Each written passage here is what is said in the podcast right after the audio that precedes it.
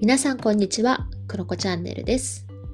今日は1月の29日土曜日です、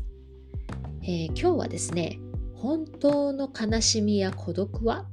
失恋した人への対応を考えてみたというテーマでお話をしてみようかなと思います。えー、皆さん最近本当の悲しみや孤独まあそうだな何かをこう失ったりとか手放した経験ってありますか？例えば愛車を手放しましたとかお家を引っ越しましたとか人間関係を断捨離しましたとか何かこうそうだな自分の思い込みとかねなんか自分が信じてたものを手放しましたとか何があるかな、うん、転職しましたとかね、うん、いろんなね私たちの人生には失うっていう体験があると思うんですよね。で私はですね先日グリーフケアカフェというイベントに参加してきました。えー、グリーフグリーフっていうのは喪失体験っていうんですけれども、まあ、このね喪失体験をみんなで、まあ、語り合おうというね、えー、ただただ共感し合おうというカフェになりますでオンラインでね行われている場なんですけれども、えー、バンクーバーに住んでいる小宮美希子さんがね開催されているイベントになります。月に1回ねこういったスペースを無料で開放してくださっています。で美希子さんは NVC だったりとか、えー、コーチングだったりだとか、えー、グリーフケアについて本当にね心というものにとっても興味がある方でたくさん勉強されてそういったことを軸に、まあ、皆さんの心に寄り添うというね、えー、活動をされている方です。で今回ねこのグリーフケアカフェっていうのがすごく良かったんですよね。うんで私たちっていろんなものをその冒頭でも言った通りに喪失している体験を繰り返しているわけですね。で喪失って何かっていうと要は自分と何かしらつながっているものそれが家族だったりとか友人だったりとか仕事だったりとか何か役割、まあ、お母さんとかお父さんとかっていう役割もあるし何かこう部長とかねなんかそういった役割社会的な役割を担っている人がいたりだとかあとは信じていたもの自分の信念とか思想とかそういったものも自分とコネクションしてるしあとは環境だったりとかあとは自然ですね。自然が自分の周りの故郷とかねそういったものがえー、失われていくとかねそういったところで喪失体験をしている方だったり、まあ、本当に冒頭にも言った愛車とか家とかそういった物質的なものだったりあとはペットだったりとか、まあ、いろんなものとのお別れっていうものを私たちは繰り返しています。で、まあ、美希子さんがおっしゃっていたのがこのグリーフ喪失体験っていうところをさらに深めていくとこの失った体験っていうのは誰しもがあの経験していくものなんだけれどもそれに加えてその時のね感情だったり思いだったりとか考えっていうものを吐き出さずに表現せずに閉じ込めてしまっている状態をグリーフというそうです。うん、なので喪失自体が悪いわけではなくってその感情とか思い考えを閉じ込めてしまった状態リリースしてない状態っていうのがグリーフというそうです。で逆にねこの、まあ、逆というよりは、まあ、このグリーフからこう卒業した状態っていうんですかね。っていうのがモーニングという状態があるそうです。でモーニングってどういう状態かっていうとありのままの自分の感情とか思いを自分らしく表現できて誰かに受け止めてもらえている状態。ありのままの自分の感情や思いを自分らしく表現できて誰かに受け止めてもらえている状態。まあ、これで言うと本当にね自分らしく表現できてるっていうのが一つのポイントでかつ誰かに受け止めてもらっているっていうこの二つのね状態が重なっている状態がモーニングというそうです。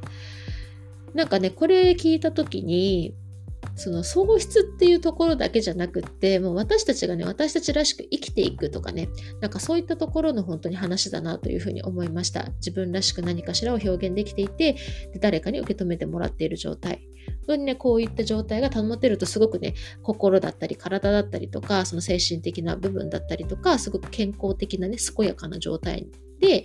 なんかこうなんだろうな自分が傷ついたりとかネガティブになるところも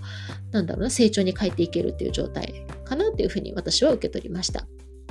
じゃあね、こういったことを踏まえて、じゃあもしですね、なんかこれを誰かが亡くなったっていうことを考えるとちょっと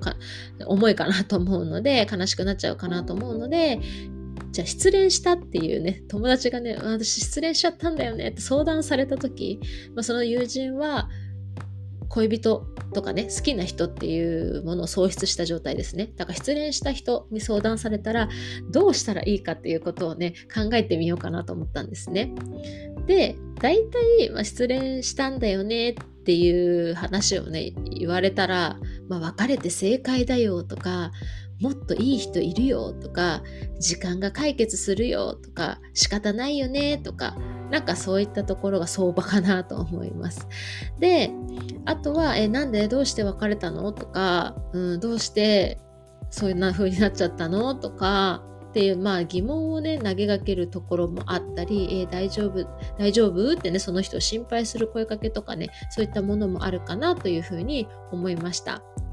でこのねまあ、グリーフ今回のミキコさんの説明をベースに私なりに考えてみた時にじゃあね失恋した人に相談されたらどうしたらいいか。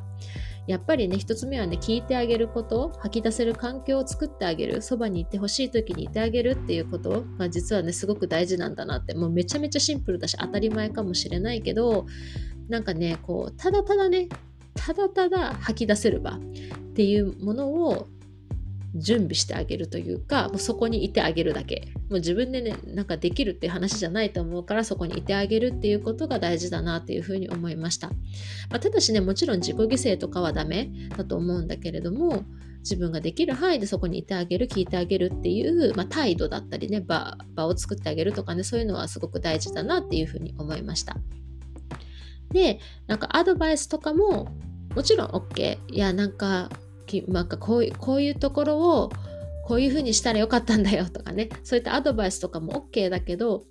とにかく相手がまず吐き出せてるかっていうことを私たちってすごく大事にした方がいいんだなっていうふうに思いました。やっぱりねこう良くなってほしいという思いからねついついアドバイスしちゃうと思うんだけれどもあなたはどう思う？と思ったの？っていうね。そのあなたはどう思った？っていうのをね先に言えるように、ね、なりたいなっていうふうに思いました。でね、あとはね、なんだろうな、なんか最近この人変だなとかって思ったら、こう、最近どうってね、声かけをしてみることって大事だなっていうふうに思いました。なんかね、こう具合が悪そうだったり、あとダブルブッキングとか忘れ物が多い、あと集中できてないとかね、あの距離感が急に近くなったり遠くなったりする方とかね、なんかそういった方って、なんかそういったグリーフをね、表に出さずに抱えている場合もあったりするそうなんですね。なので、まあ、なんかこう自分の中であれこの人ちょっと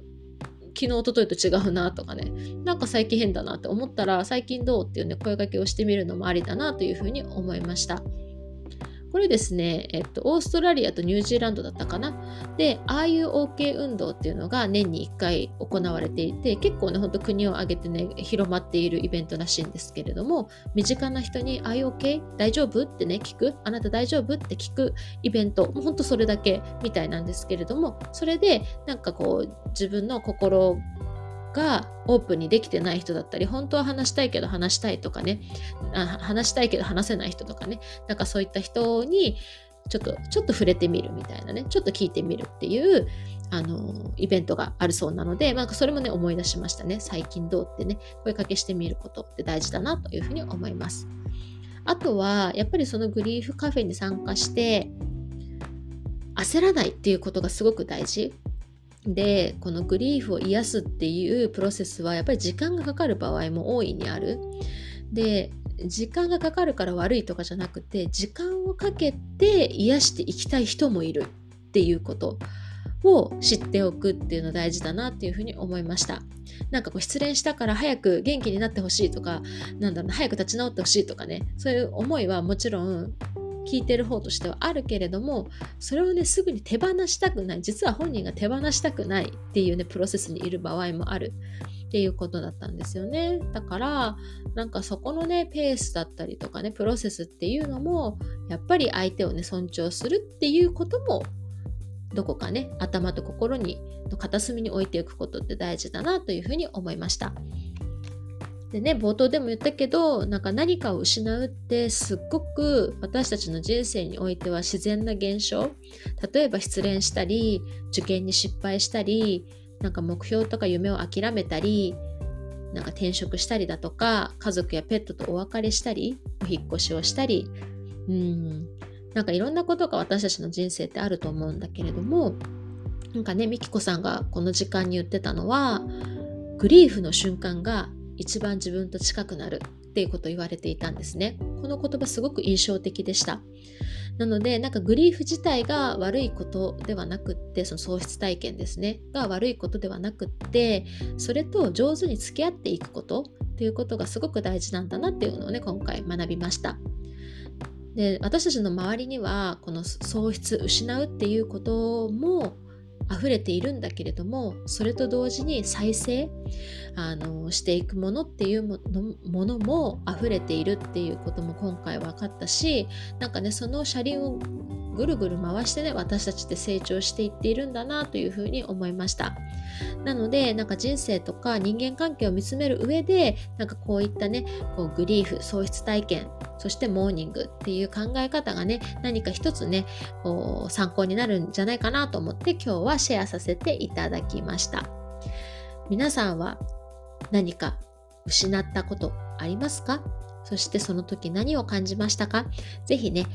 今ちょっとね思いをね丁寧に自分の心の声をね聞いてみてもいいのかもしれません。ということで、えー、私ね、珍しく3日間連続配信できています。はい。なので、今週、明日はね、できたら、えー、1月のセルフコーチングのね、配信ができるかな？と思っています。なので、ぜひぜひ皆さんそちらを参考にしていただけると嬉しいです。ということで、今日は以上です。素敵な一日をお過ごしください。バイバイ。